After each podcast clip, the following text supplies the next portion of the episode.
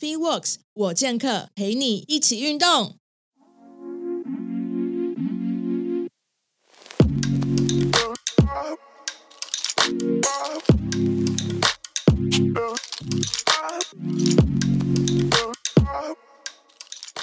我是主持人 Karen。那我们今天请到就是竞技体能界的前辈的前辈的前辈，很多个前辈，就是英诺吉运动基地的创办人那个豆姐，然后要来跟我们分享一个大家都很期待的一个主题。我们先欢迎豆姐进场好了，然后豆姐可以跟我们讲一下主题是什么。欢迎豆姐。Hello Karen，各位听众，大家好，我是小豆。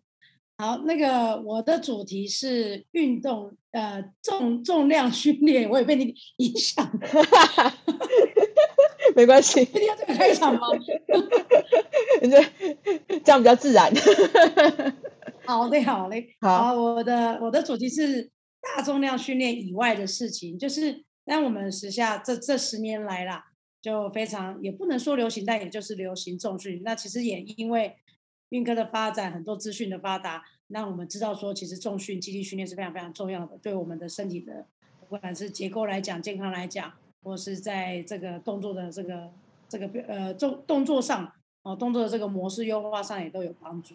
但因为我们自己在锻炼的跟服务的对象是运动员嘛，那其实运动员他本身就一直有一个长期在做肌力训练的一个习惯，或者是有一个这样的一个养成的过程。那嗯这样子的养成过程，他们还是会有所谓的，比如说呃停滞期哦，在一些速度力量上的停停滞期，那或者是所谓的运动伤害的一个发生。那其实我们从一开始，当然我们也是去关注说他是不是力量不足，然后一直一直去做很多的这个探讨跟研究，会发现其实他们力量一直都很足，嗯，因为他们真的的做了很长时间的肌力训练，但更多更多的是他们不知道怎么去操控这个有力的身体，而导致他的力量明明有力，但他却发不出力；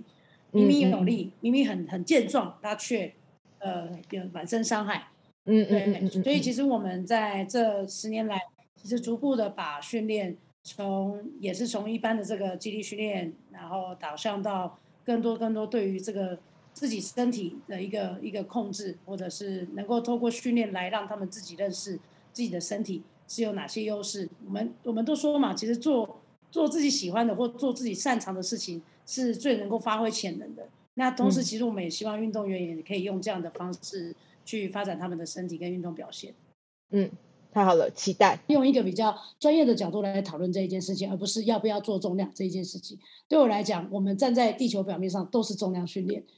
对啊，因为我我我我我七十公斤，我走路就有一些力学上的这个很多的这个生理或是关节需要去适应受力，所以其实本来我们就是一直不断的在做重量训练，只是对于额外加上来的重量训练，包括肌力训练也好，或者是我们有一些跑动的力呃跑动的力量，这种这种冲击的力量，也其实是对我们的这个不管是肌肉关节都是有一些外部的受力的。哦，所以我今天其实想要比较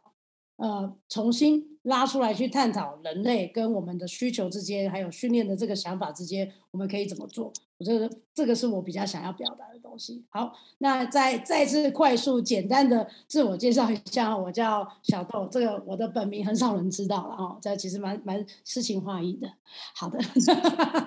对，那我自己本身过去是算培训的职业运动员，就是我从国中、高中就拿营养金，就是职业队已经压着我说，你以后长大就是我们会要。那当然就是在发展的过程没有很顺利的，我身高没有长高，因为我是打篮球的，身高没有长高，所以他们有点认为读错了，以为我会长高，结果就没有长高。我在大学的时候哦，就结束我的这个职业生涯，就是就就没有再拿选手这一块的薪水，那我就出来。那那当时其实运气也很好，就是呃国国外的国际的这个呃健身俱乐部进驻台湾，在一一一九九九年两千年的这个这个这个前后，有非常多家的这个国际的可能美国的啦，或者是国际的健身俱乐部进驻。那我也因为呃，哎，你也知道，运动员刚退出这个这个这个退役，然后也也不知道做什么，也听到哎，健身房听起来很酷很帅，那就进去了。其实当初这真的也只是糊口饭吃，但也因为进去之后遇到了非常多的很棒的这个主管们还有伙伴们，让我知道专业的重要性，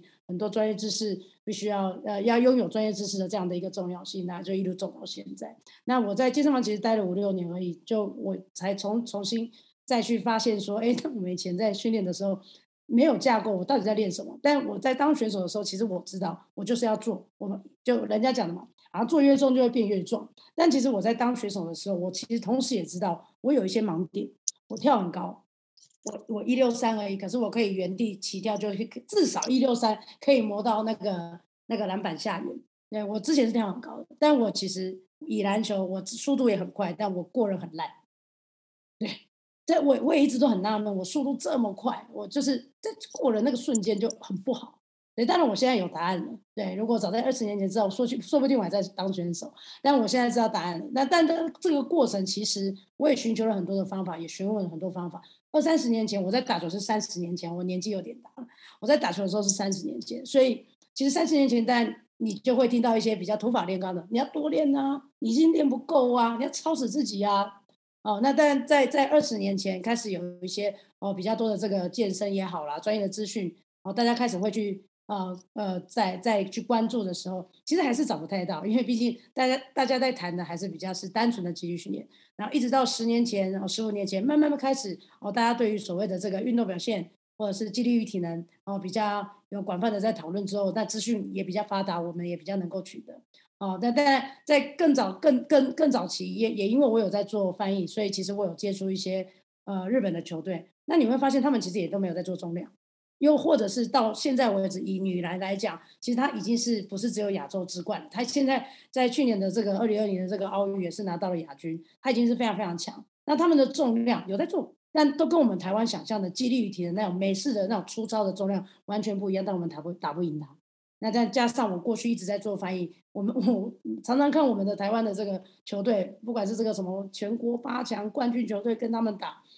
真的是车尾灯，我根本追不到他们。但我同时因为我有在做翻译，我也知道他们的训练，或者是平常在这个这个训练的样子，其实都没有在做重量。但也因为这样，其实我也在差不多十五年前开始，也对于重量虽然我知道很重要，但也也因为这样有有慢慢慢慢开始产生说，哎，那重量之外。是不是还有很多东西是需要我们去强化或者加强，或是要去注关注的事情？那在一路走到现在，其实我们在做的事情，其实也就是，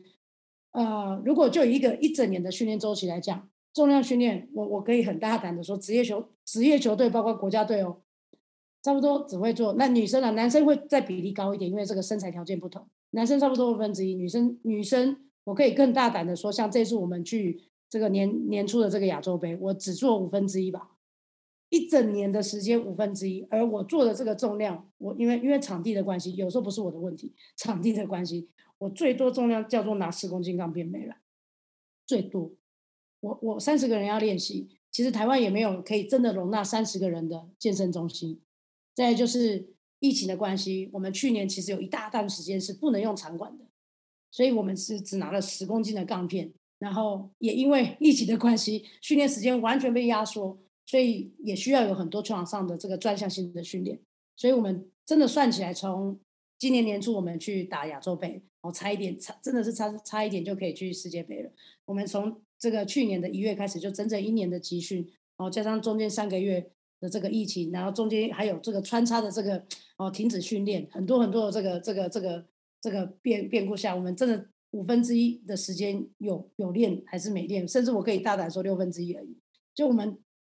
练的时间非常非常少，就是能够用所谓的这个负重重训。但我们这次在亚洲杯，待会也会给大家看，其实选手给我的反馈非常非常的高，甚至他们有吓到，就是这样子的状态。因为大家都是呃职业的，然后大家也都是多年的这个这个资深的顶尖的运动员，他们会大概知道说，今天这样的一个训练量，这样的一个身体状态，我要去应战对手的这个强度竞争条件，我的身体应该会发生什么事情。但比完赛，大家的身体状况都是不。比我想象的还好，当然我们的是硬在，因为我们中间在比赛的过程也有人确诊，所以其实，在用兵有限的情况之下，其实有一些人是耗损的，但这没办法，这个也已经不是谁厉害不厉害，就是我们被情况所所逼。但其实，在一些替补上来的人，他们知道说，在这么高强度的比赛里头，如果我们没有适应比赛强度，突然因为主将六个人确诊，我必须得要补上去，而且一补要补整场比赛，而且是你到后面就是抢破头了，就是剩下两席世界杯的门票了，大家就算抽筋，就算死在球场，你都要拼。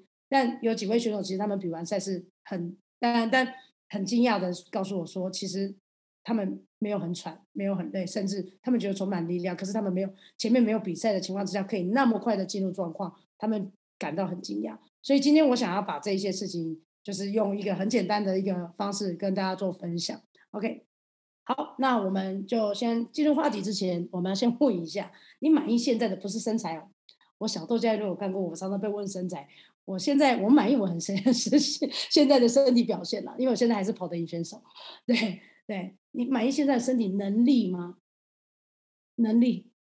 对。那当然可能大家一一，比如说我大家现在这样问，可能如果你平常是有在做重训的，哦，我的卧推，我的蹲举，对。但但对于选手来讲，或是对于我这样子的一个在时常照顾竞技运动员的运动表现教练来说，其实我的身体能力要能够真的要静，又要能动。我要我要冲，我还是要跟选手可以冲得到。我今天要拿一个重量给选手做示范，我也不能太太太难看，还是要有一定的这个重量。我的身体是不是能够快速的去呃，让我在各个的这种就是工作条件或是压力下，可以快速的去切换跟适应？对我来讲，我的身体能力必须要这样。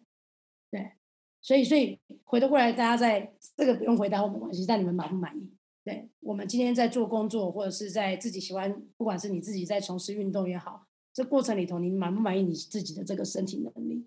对，好，那大家看一下这个这个照片。如果有上过我的课的人就知道，这我好喜欢拿出来放的这个照片哈。其实我们的身体的能力，或者是身体的这个呃模组或是动作的养成哦，其实都是来自于环境跟形态。那大家一看这个动作 hinge，大家梦寐以求的 hip hinge，对，很自然。为什么？因为它要长期弄，就是跟跟跟田。所以它必须要有一个很好的重心转移、重心位置，很好的这个动作模组，它才能够长期的工作，否则它早就真的腰就爆掉了。现在的人这洗个衣服或者蹲下来做什么东西，哦，没没多久腰就不舒服。但过去的人，这个农农业社会的时代，没办法，因为当时养家糊口很重要的一个工作，所以他能得要要让身体能够长时间的去做，为了要让身体长时间的去做这些事情，自然的他会去找到一个很好的 base。很好的这个重心位置，很好的这个重心分配，很好的这个这个重心的这个转移下去，长期的去做这样的一个农业工作。那当然，现在社会就方便啦，哦，大家都用键盘，对？哦，坐着很熟悉，又有冷气吹，哦，我们在一个小小的荧幕，包括我现在，包括各位，就能够去得到很多的资讯，甚至很多的想象。对，那其实这个对我们人类带来其实是蛮大的威胁的。就我以我们在带的职业球团好了，对，因为。我偶尔会留下来看他们练习。那我自己曾经也是职业选手，所以我可以。但我们不能用那种老人家哦，我们以前这样子，你们现在这样。但对于我们来讲，其实运动员他必须对于空间感要很有，呃，应该说他要很能够去融入这个环境跟融入这个空间。就我们讲的，你不能站在这边哦，一回头我不知道东西南北。那其实我那一天在看他们做训练的时候，是很不顺畅的。对，就是当然他们是职业选手，他们去外面还是可以随便打发一般人。可是对我来讲，以那样子的内容，其实他们是非常非常不顺畅的。就是也也表示着，其实现现在就是更更年轻一辈的选手，其实他们对于空间感是很有限的。又加上其实现在的训练，又包括我们教练也是哦，很多的技术教练、体能教练也是一样，活在荧幕里头。我们从荧幕里头的东西拉出来就丢，他没有考虑到很多很多空间，他只可能只考虑到这个动作有没有做对，这个动作有没有做标准。但但。那身体呢？它处在这一个大环境里面，那它有没有办法真的在这样的一个空间里面自由自在的活动？我觉得这个非常非常的重要。哦，所以其实我们我们在谈论这个身体的这个优化，或者是动作这个执行率的的的过程中，我们其实也还是很在意说，当我这个身体在从一个小小的这个呃工作室健身房搬出来到球场，哦，不管是篮球场、足球场很大的球场的时候，你能不能够有效的去操控你自己？那你你的这个空间感是不是好？因为空间感好不好，我们也会影响什么？影响 agility，就是我们在讲的敏捷。敏捷大家在谈什么？COD，改变方向的能力。对啊，我可以改变方向，我的 cutting 很好，我的这个重心刹车转移加速很好，可是我对方向感不好的时候，我到底要杀多少力量？我到底要加多少力量？而这个刹车跟加速会影响我的重心的载力，我的这个下盘的压力要承受多少之后再释放？我的力量这个空间，我的敌人在我的一步前面、五步的前面，我要怎么去转换我的这个水平发力？其实要想的还有力学，非常非常的多哦。所以其实我我们会希望不是只有。训练把身体的这个动作模式做好之外，它更要能够融入整个环境、整个空间，你才有办法让身体运作的更好。哦，所以在这边，其实我们从农业时代到工业时代，现在叫做资讯的一个哦时代。哦，资讯时代，其实我真的觉得是各位，如果是教练，我们的时代啊，我们真的是赚不完的。因为为什么？因为大家从工业时代已经已经很不好了，已经生活很便利了哈，有车有。有大众运输，现在哇更惨，你连出去外面买东西都不用了，那用个手机点一下，叮当，你的外送，叮当，你的包裹，很多很多是社会上的便利，其实带给我们其实蛮多身体上的危险。对，那当然如果社会未来社会如果更厉害，你真的是坐在家里什么都不用做，或许是好事嘛。对对对，但我我相信其实我们还是要有一个基本的这个，不管是生活上的自理能力。大家还有一些生活上，你还是该出去走走嘛，或是一些生活上的这个休闲乐趣。其实你还是要有一个很好的身体状态。好，所以我们会希望，其实我们在讨论重量之外，是不是有更多东西可以一起讨论呢？所以这个也是我们今天想要跟大家分享的。好，那拉回来到运动哦，所以我们要讨论运动啦。哦，刚刚其实有讲了，大家对运动的定义到底是什么？为什么要运动？做什么运动？做蹲举是运动，是。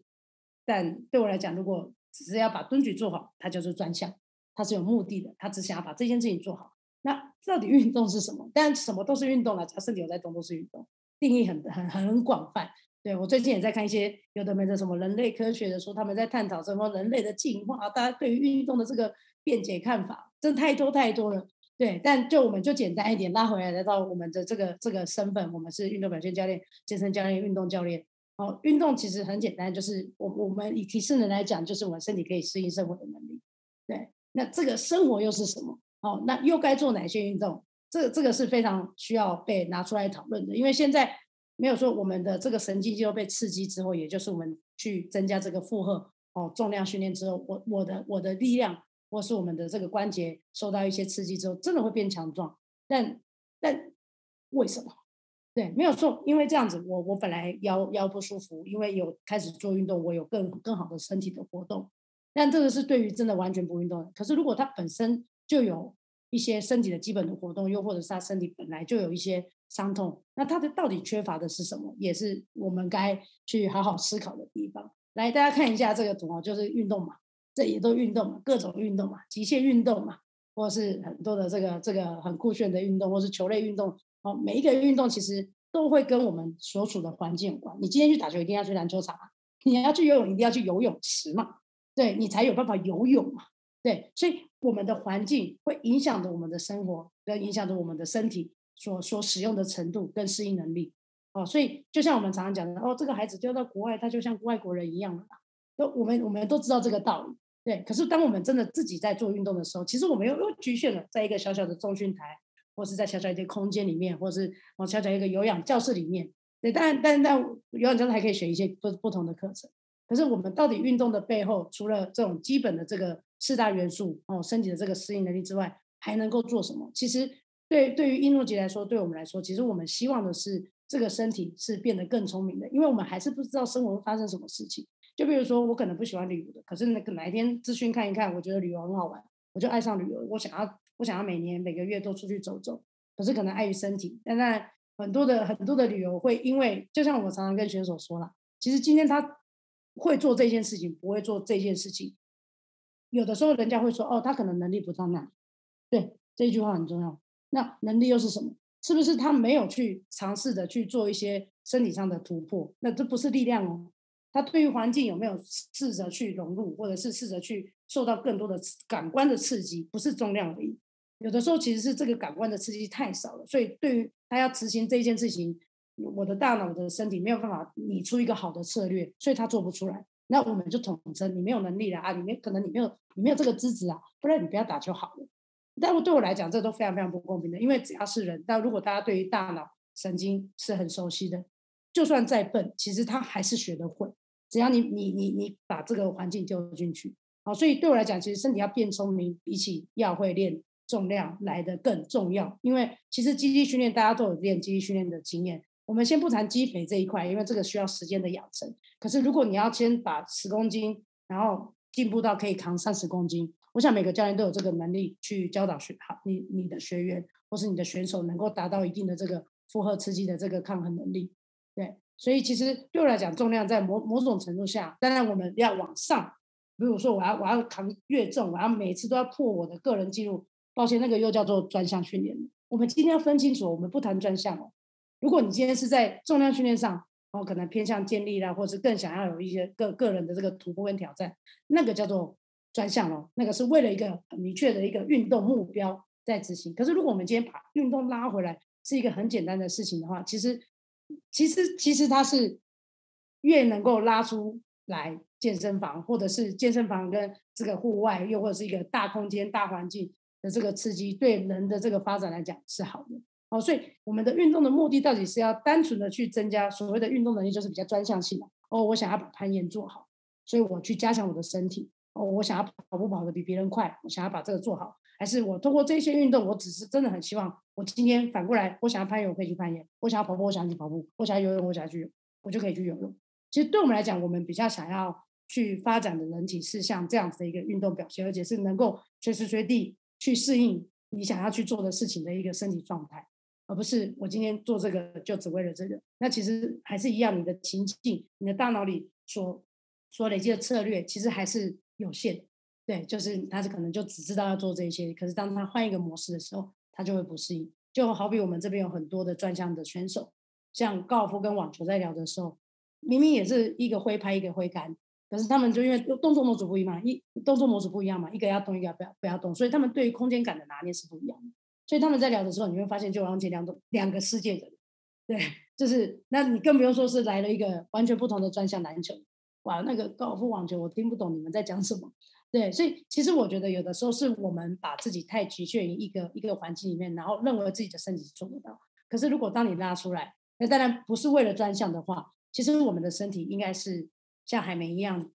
都都可以很容易就去呃，比如说记忆一些新的东西，然后让自己的身体的这个容积，或是自己的身体的这个执行能力变得更好才对。OK，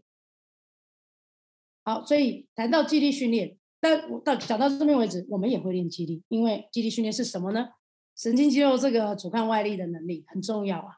哦，其实这个阻抗外力不是只有拿重量的阻抗外力。重心转移也是阻抗外力，就像大家现在应该蛮多教练会知道的哦，就是练敏捷哦，快摔倒的时候哇，不会摔倒，会有那种重心转移刹车。你能够刹车这件事情，虽然我没有拿拿重量，但因为我的身体重力加速度快速的前进，我的脚砰一蹬一蹬出去，为了不摔倒，那个那个力量其实也是负重哦。所以其实我们要看抗衡外力有很多很多的面向，不见得是一定要拿重量，在生活上其实有蛮多的哦。所以其实。我们在肌力训练的过程里面，其实也是希望能够把这样的一个神经肌肉可以活化好，让他们能够在生活中真的有一个危险出现的时候，是可以帮助我们去保护好我们自己的这个身体跟大脑。但肌力训练呢，它又分，如果我们真的要仔细的去谈的话，肌力训练分肌肉间协调跟肌肉内协调。那其实我们在谈大重量会比较偏肌肉内的协调，它其实对于身体来说也是有好处的。它能够去激活更多的这个啊，我们讲的这个啊平呃这个这个这个呃这个编码，就是我们在收缩的时候的这个呃神经的这个冲动的反应，这是很重要的。然后也能够帮我们同极化，能够要要用力的时候，它是能够啪用力的这个这个大放这个我们的运动的这个单位是能够有效的这个同极化去去抗衡力量。所以在练大重量，其实能够带给我们的身体的效益是非常非常高的。但同时回到肌肉间协调。这很重要。像我们最近遇到啊一两个选手在分享的时候，这不是我们的选手，但是在分享的时候，他就说：“哦，我的股四头都一直很紧，所以我的髌腱就很容易发炎。然后我的物理治疗师跟我说，我的腿后很紧啊，不，腿后很 weak。其实就很简单，就是肌肉间没有做好，就是我们基本的阻节抗身体的这个稳定、那协调没有去达到一个很好的一个沟通。所以其实肌肉间的协调跟肌肉内之间，如果他们没有达成一个很好的一个呃磨合的话，其实我们是没有很好的动作效能的，只能跟你说你很有力，只能跟你说你你你有在运动，可是你是不是因为这样子可以让身体变得更有效率，或是更不更更我没有没有没有疑虑的可以去运用它？我觉得是不可能的哦，特别是在肌肉间的这个主拮抗之间的关系。其实真的很多很多的选手或者是客人在做运动的时候，都是还是只有单面或是单一个方向的压力大，那他没有办法去好好的去做到协调动作。哦，所以这个也是我们希望在肌力训练的时候能够去练到。哦，所以要怎么练？但很重要，这怎么练才是重要的。比如说，哦，我主我的拮抗性很差，那我就练腿后就好了。腿后练完，他还是股四周抓，那怎么办呢？所以我们就要往下看，这个动作效能该怎么出来。哦，动作效能，我们还是得要靠一点这个神经系统来协助我们，因为他要能够认定这个这一件事情是安全的，或者是他要能够认定这件事情是可执行的，否则你的身体会一直抑制，你根本硬硬邦邦的，根本没有办法执行好好的好好的执行动作，或者是好好的完成一个动作。哦，所以在动作效能哦之下，我们还是要第一个要照顾到这个本体感觉。哦，你还是要知道至少自己现在。前前，我们知道我们要站在，我们是站在一个安全的位置与否？对，有些人站姿可能比如边前啊、偏后啊，其实很多我们在本体感觉就已经很迟钝了。对，所以在运动的过程里头，它会有保护机制，甚至它的这个我们讲的嘛，就是肌肉的这个哦长短张力不一样，那很容易就会有这个代偿压力。所以本体感觉我们要能够让它活起来，让它知道说现在我们站在这个位置是直的，我们现在站站的这个。哦，身体的这个排列是自然的，是最有效能的。哦，这个本体感觉是可以透过训练去把它一层一层唤醒。那在英诺吉在练这些东西是不需要透过徒手去按摩啊，去拿，就是我们去引导他就好。因为本来我们每一个人都有修正的能力。哦，每每一个人每一个人都有这个本体感觉修正的能力，只是我们没有给他这样的一个环境跟机会让他修正，所以他也只能够照着他以前所习惯，或是他他自己认为的。一个方式一直生存着，哦，所以这个很重要。那另外一个前庭觉，我们对于这种加速度哦、重心的移动转移哦，这种前庭觉要很有这个敏锐度哦。那其实我们在做训练的过程里头，很少有除了这种上下线性方向以外的动作，甚至这种加速度哦，很少，就是因为更多的是教练不希望你晃来晃去啊。对，所以其实我们在其实蛮多很固定的一个姿势，或者是呃相对保护的一个一个一个情境下，在锻炼我们的身体。所以其实我们在整个整个这个本体感前庭觉之间，其实它没有一个达到一个很好的一个一个刺激，所以我们还是会怎么样？肌肉容易紧张。为什么？因为我的身体现在站在这边拿着这个重量，我不知道我现在可不可以放松，因为我不知道放松我会不会摔倒。因为前庭觉本体感觉就在保护我们身体啊。所以，如果当我们不是很清楚的时候，其实他会很紧张。所以，你你在这个时候又跟客人说：“来，那个哦，小小豆某某某客人，你你肩膀放松啊，不要那么紧张啦。”他也不想紧张，可是我们要应该前提要先把它解开之后，我们也就可以减少这样的一个沟通成本。对，有的时候其实紧张这件事情不是故意的。所以，如果我们对于动作的效能的背后了解本体感的前庭觉，那当然还有另外一个很重要的叫做力学。我们刚刚有提到，我刚刚在讲这个 COD 呃改变方向的能力，它不是只有刹车、cutting、加速哦，改变方向加速，这个改变方向加速的转换的过程里面都是力学。你要怎么去刹车，怎么刹，往哪个弹道角度刹车，跟我的身身体中心转移要到哪边，然后这个出去的弹道要稳定，哦，这个也都会跟我们的整个力学。有关系，摩擦力，然后整个身体的这个这个这个这个关节的这个受力下的很多的这个神经的反射机制，哦，所以这一些东西都有了之后，很好玩的是，身体会比你想象的有效能很多，而且它反过来也会对于所谓的肌肉间的这个这个反馈会变得很好，而肌肉内其实很简单，就是有这样的效能，你肌肉给它练下去，效果直接就会双倍的，对，甚至就会无限大。对，因为当你在用身体的时候，特别是要像球类的运动员要跑动或做一些很多比较比较大幅度的这个这个动作模式的时候，他反而会告诉你说：“哇，我好轻松，我就完成了，所以我有效能。”所以一整场比赛下来，他就会说：“哎，我今天比完赛，哎，比我想象的还不累。其实我就是靠这个。所以其实像我刚刚有一开始有在开场时候有提到，我年初的时候有带。中华女足出去比亚洲杯，真的真的因为疫情，我们有很多的限制。就即便有健身房开，我们也为了就是保护我们的队员，我们真的几乎都在饭店里面，就是除了比赛，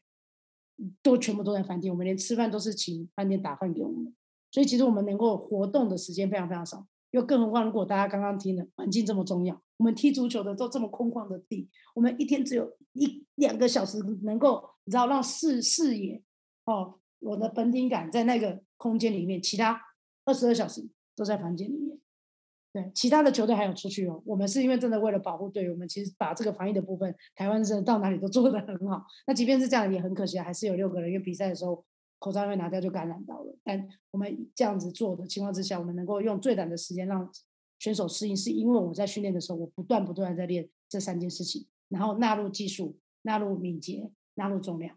哦，所以其实动作效能的提升对运动员来讲是非常非常重要。而有这样的一个效能之后。才能够，你会觉得很老实，你的执行的效率才会提高。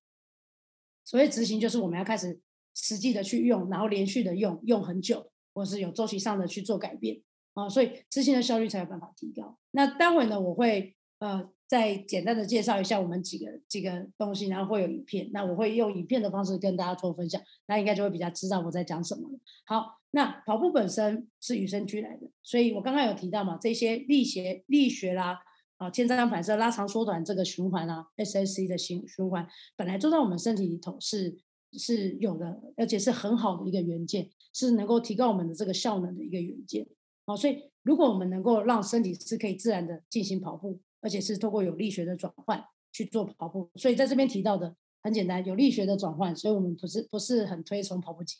我们希望的是走吧，出去外面吧，有有有踩地，有摩擦力，有转换。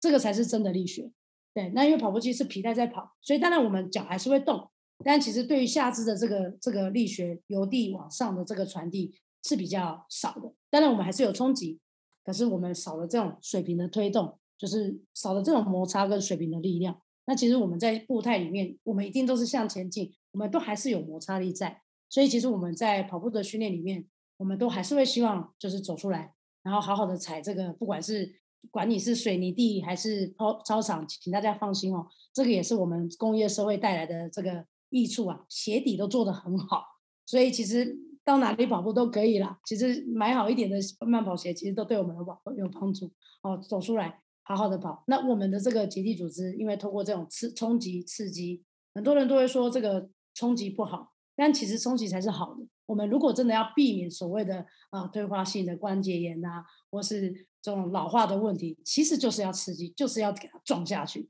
那当然不是这样子，就随便一个哎阿姨走，我们今天去外面跑步跑一跑，哎，你看你发炎了哈，不是这样，我们还是有一个训呃训练的一个一个模板去堆叠，像刚刚讲的这些哦神经系统啊力学，我们都要去把它教到好之后，其实你把它搬出去跑步，他反而会跟你说，我跑完之后我的腰好舒服，我跑完之后我的膝盖好舒服，这个是我们在选手身上都做到的。选手不是很强哦，选手是。选手是极端的一边，他强是因为他一直有不断的在练专项，所以他对于这样的一个技能是很很熟练的。但他同时他的身体是非常的，我们讲的就是很坦很坦白，就是非常的的的的有问题，就是因为他为了这个技能的展现，为了这个竞技胜负，他其实身体是耗损很多的。所以其实运动员的身体是是蛮就是伤痕累累。所以其实真的什么膝盖卡啦、脚踝卡啦、腰很卡很久啊。这些问题其实，在运动局的训练后都会是减轻的，而且他的训练量是又能够补得上他的比赛的强度。所以我们的训练好玩的是，通过这样的训练是不用牺牲任何东西的。对，训重量训练以外的动作可以帮助我们很多。哦，所以结缔组织对我们来讲非常非常重要，因为它是真正力传递的这个介质。所以我们的结缔组织哦，这种肌腱啊、韧带啊，哦，都可以通过跑步这样的一个哦冲击刚性来去强化它。好，那。再就是有这一些力量，当然我们需要有一个很好的这个机械的收力，也就是我们在跑动的时候的这些张力系数。好，那所以其实跑动可以带给我们很多很多身体上的这个强壮，而且是由里到外的强壮。那当然除此之外，我们如果跑步能够好好的做跑步运动，其实我们的这个有氧能力就会稳定。大家不要忘记，我们活在这个社会上啊，应该说活在这个世界上，包括我们现在，其实还是要靠有氧嘛，对。所以其实有氧用氧的能力在全身里面，不不是只有骨骼肌，还有很多的我们的器官，其实用氧是最重要的。所以其实我们的这个有氧运动，或者是有氧的能力，或是我们肌肉使用氧的这个能力是要很好的。那其实只要有这样子，其实我们的身体都可以保持一个非常非常好的精神状态啦、活力啊。哦，所以其实我们如果能够用跑步的方式，除此除了可以强化这个结缔组织，去增强更多我们这种关节的机械受力，又能够稳定有氧，因为能够跑步，其实我们要练有氧的这个这个这个速度会更快。哦，这这有非常非常多的好处。哦，那当然，因为这样子，我们可以提高我们身体的容积。哦，就是我们身体的这个真正的能力，我们有非常非常多，就是源源不绝用不完的东西。哦，所以对运动节来说，其实跑步有上过运动节的这个教练课的。这这个学员也都在里面，都会知道，其实跑步会是一个我们很重要的一环。那跑步不是为了跑步，也不是为了要教你摆臂，都不需要，因为跑步是一个自然的事情，身体会知道怎么去协调。摆臂本来就是拿来协调的，所以摆臂他自己就会开始做了。呃，这些冲击，膝盖本来会痛，到不痛，本来膝盖就不会痛，膝盖本来就是传递力量用的，膝盖会痛就代表我们的肌肉间在更前面，我们对于肌肉的这个运用不是很清楚。哦，所以其实只要能够跑步跑得顺，代表什么？我刚刚讲的，哦，这个执行的效能，推回去动作的这个效能，再推回去，所有的力量的这个结构稳定性，都是可以被哦连接起来、整合起来的。哦，所以跑步啊，像呃有一些系统，它会用这个这个呃无动力的跑步机，我我我很认同。对，但对运动员来讲，因为我们练的还是运动员，他最终他还是要穿球鞋回到球场上。所以，我们还是有很多的时间会在球场上去做跑动。也因为我们在在球场上看了很多选手的跑动，我们对于这个真的在用跑步机皮带也好，或无动力的跑步机也好，或是甚至真的真的进到场上，像以足球，我要穿钉鞋在不同的这个草地上，那个压力也都不太一样。那跑步是完全不同的。所以，对对于我们来说，我们还是很习很习惯，也很希望是丢回到环境里面去做。好。所以也也在这边也让大家知道，其实跑步是一个非常非常重要的事情。但谈到这边跑步，不是为了什么跑步动作，也不是为了破呃你的个人记录。当然到那边还是那句话，如果你今天是要在什么半马、全马要破纪录，那个是叫做专项，我们会有另外的事情可以谈。但今天不谈专项哦，所以讲到这边为止，我们不要用专项的方式去想跑步。跑步就是一个工具，跑步就是一个我们与生俱来的能力。我们只是就有跑步重新再去活络我们身体里面的。不管是组织啊，或是细胞啊，或能力，哦，所以跑步是一件非常非常重要也很需要的事情。OK，好，那有了跑步之后，其实我们也才有办法去提高更多更多的效能。你用你用走路的，其实我的关节的受力还是很少。你要去提高多少效能，很有限。哦，顶多手眼协调，哦，脚不动，身体不动，但他的生活也只能在这个范围了哦。当然我们不希望嘛，我们还是希望，呃。呃，家里的像像我常常我的我的课程又来了，我的奶奶九十几岁的奶奶，她到现在为止九十四岁了，她下楼梯是可以不用扶的，这是一件非常非常恐怖的事情。对对，她下楼梯是咚咚咚就这样给我下去，然后咚咚咚就往前走了，我还要用小跑步追她。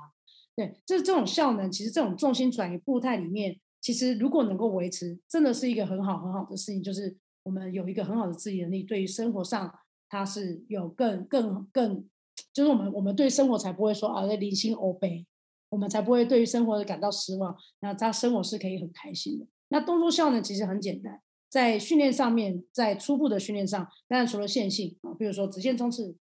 但对运动鞋来讲，我喜欢方向多一点的方向感，所以多方向，多方向在这边要提到，不是米字哦。你会发现，如果米字，我的眼睛也是看前面，我们在做的多方向是包含要转头转身。就是更多的真正的方向性，不是这样的方向性，而是有的时候要这样子改变的方向性哦。所以多方向其实大家也可以试看看，有些人一转再回来，会真的不知道自己在哪里，本体感觉、前庭觉没有被练好哦。所以这个其实大家也都可以试看看。对，当然就是要边移动，哦，边移动会试会很好玩。那做这件事情可以做什么呢？当然我们不是没不是人人都运动员。包括运动员也是，我们练这个有的时候不是为了要把他们的敏捷变好。好，再反过来这样讲好了，他敏捷为什么练不好？因为他的认知跟察觉差，他只要一换回来，哇，身体吓到，肌肉硬掉，哇，力量就出不来。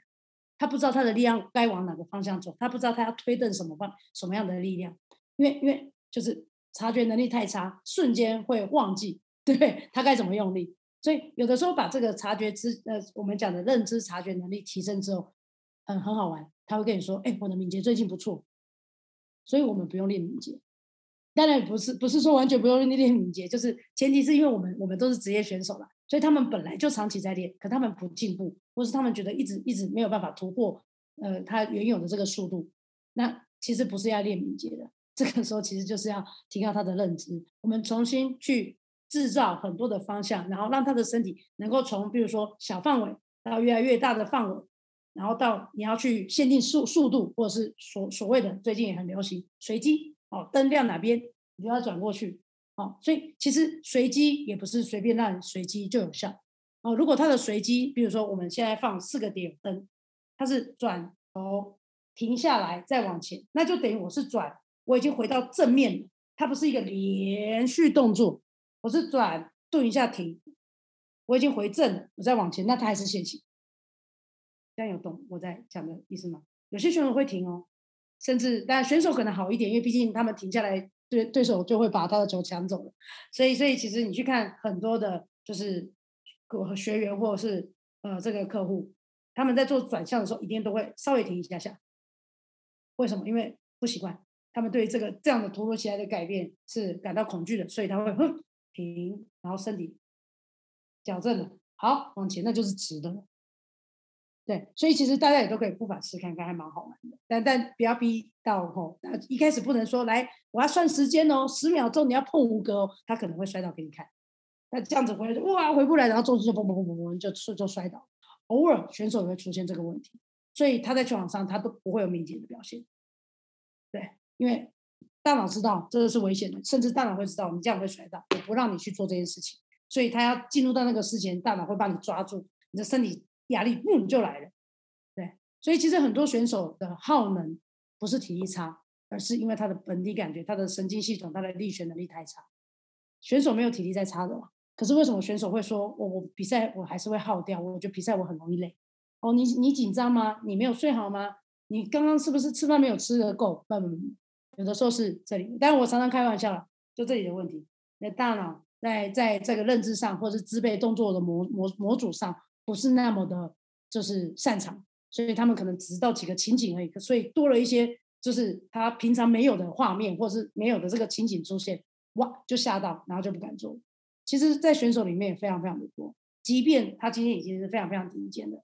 他只要不是世界第一的那一天，还是有上面的竞争对手。你一旦不断的往上爬的过程里头，你这一个敏锐度要提高。所以，对于我们来说，我们在锻炼这些已经是世界顶尖的选手。的时候，其实真的不是在加强力量，其实他们能够应付整年的巡回赛。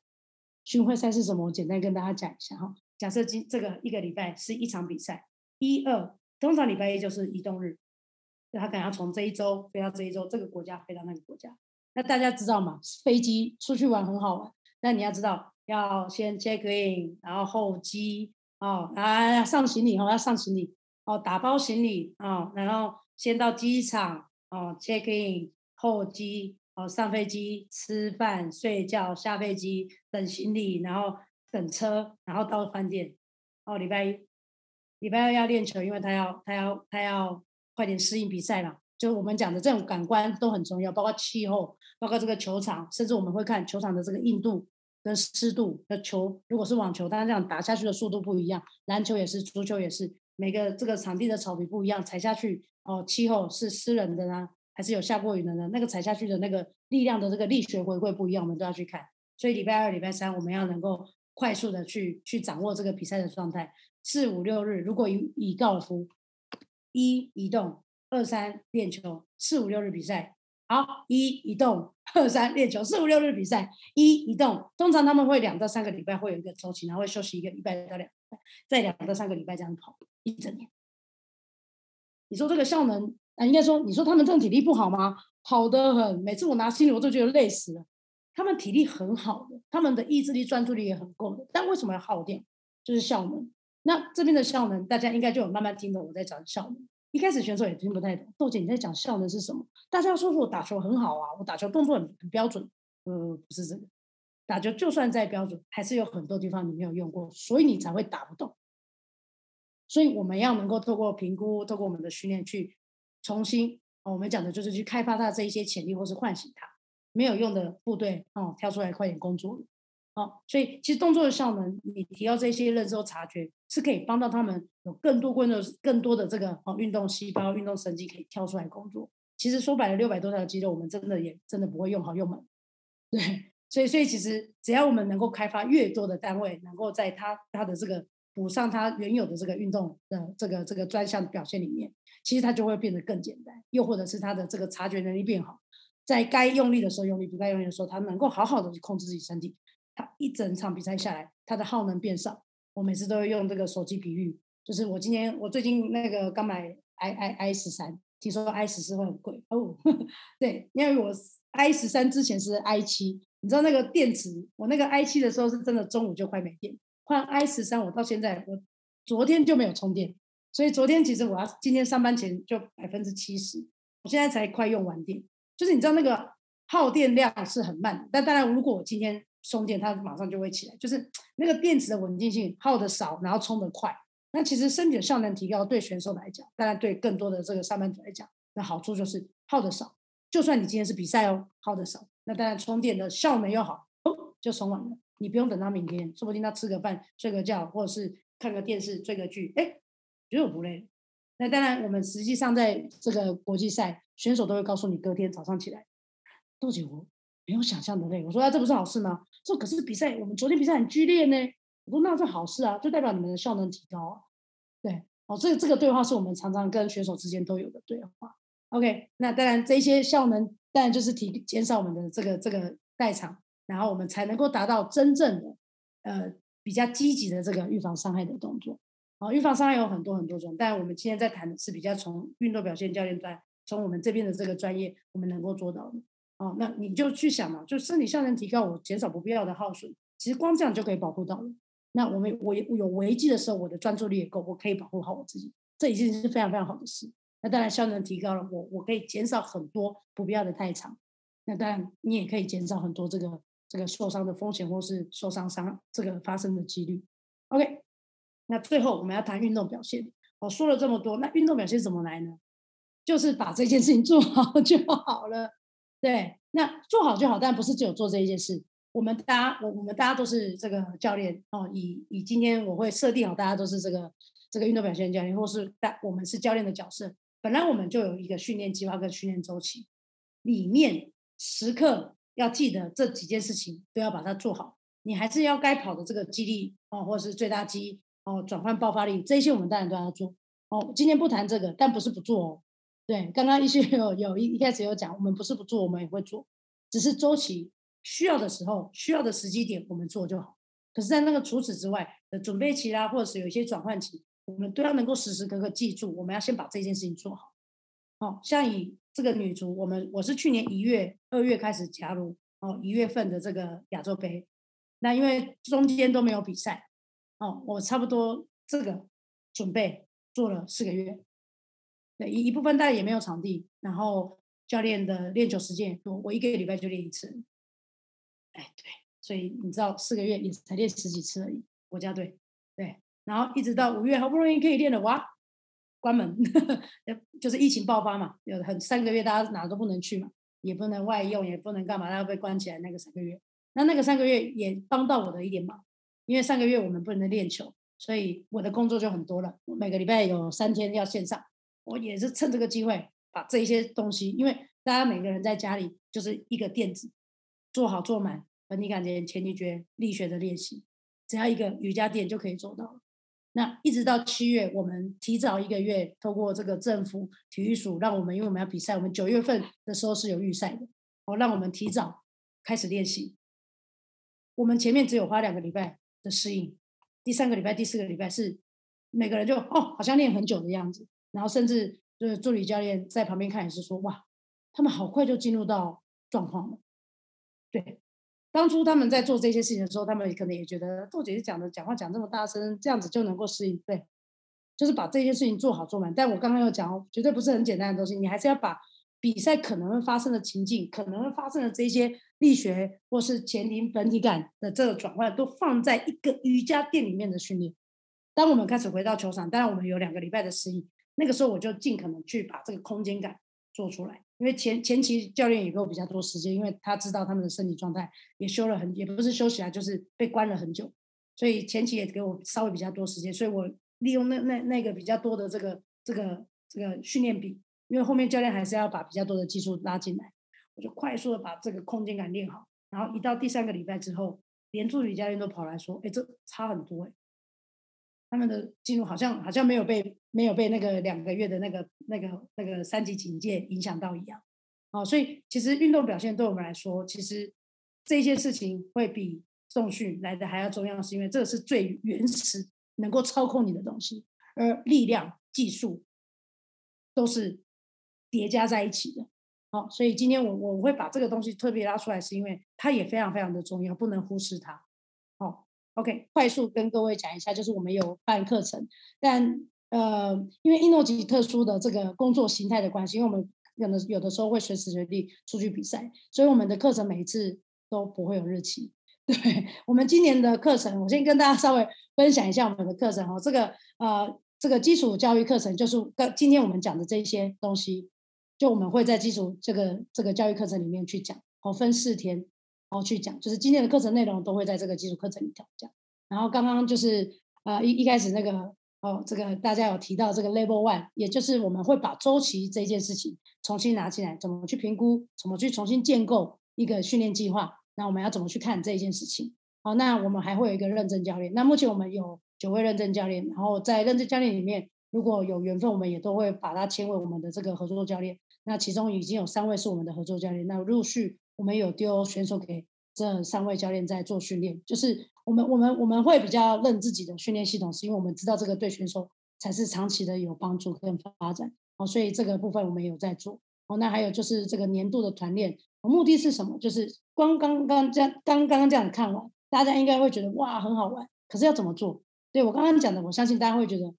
怎么叫醒？对啊。这在身体元件里，嗯，好像好像有这么一回事。可是我们怎么唤醒？其实它蛮实物的，因为还是会因人而异。所以我们会用一个这个年度的团练的方式来去协助大家，就是互相的这个学习啊、切磋。那当然有我在去让大家去唤醒。其实这个必须要你懂，你才有办法教。用嘴巴讲，其实课本里头都有写很多，不管是机动学、生物力学，其实课本里头都有写。但你知道很难懂，都是都是文字。所以其实团练的目的，包括这个一级的运动表现教练，其实我们的这个实操、实物操作的量是非常非常大的。那用意当然也是一样，就是希望我们能够帮助学员真的从身体去体验之后，反而你课本里头写的那个文很多的文字会瞬间变化，你你会知道你怎么去操控，甚至去操去开立课表去帮助你的客客人。OK，那刚刚有提到很不好意思，因为我目前因为我们还有很多的这个呃职业队的这个任务，所以。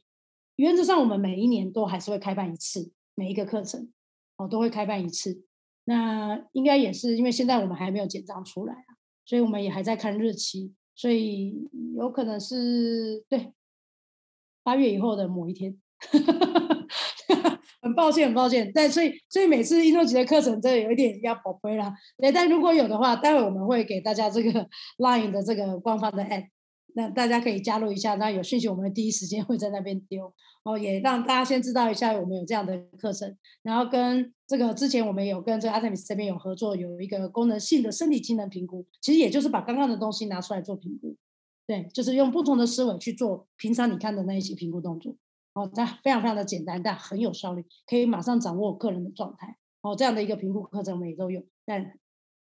抱歉。还没有日期，正常我们打这个广告告诉你，说我们开始报名喽。但就是，嗯，对，我们会先看一下我们最近的这个这个工作的行程跟状况。那我们会至少一年一定会开一次哦，也在这边也先让大家知道一下。那如果有兴趣的话，也请大家就加。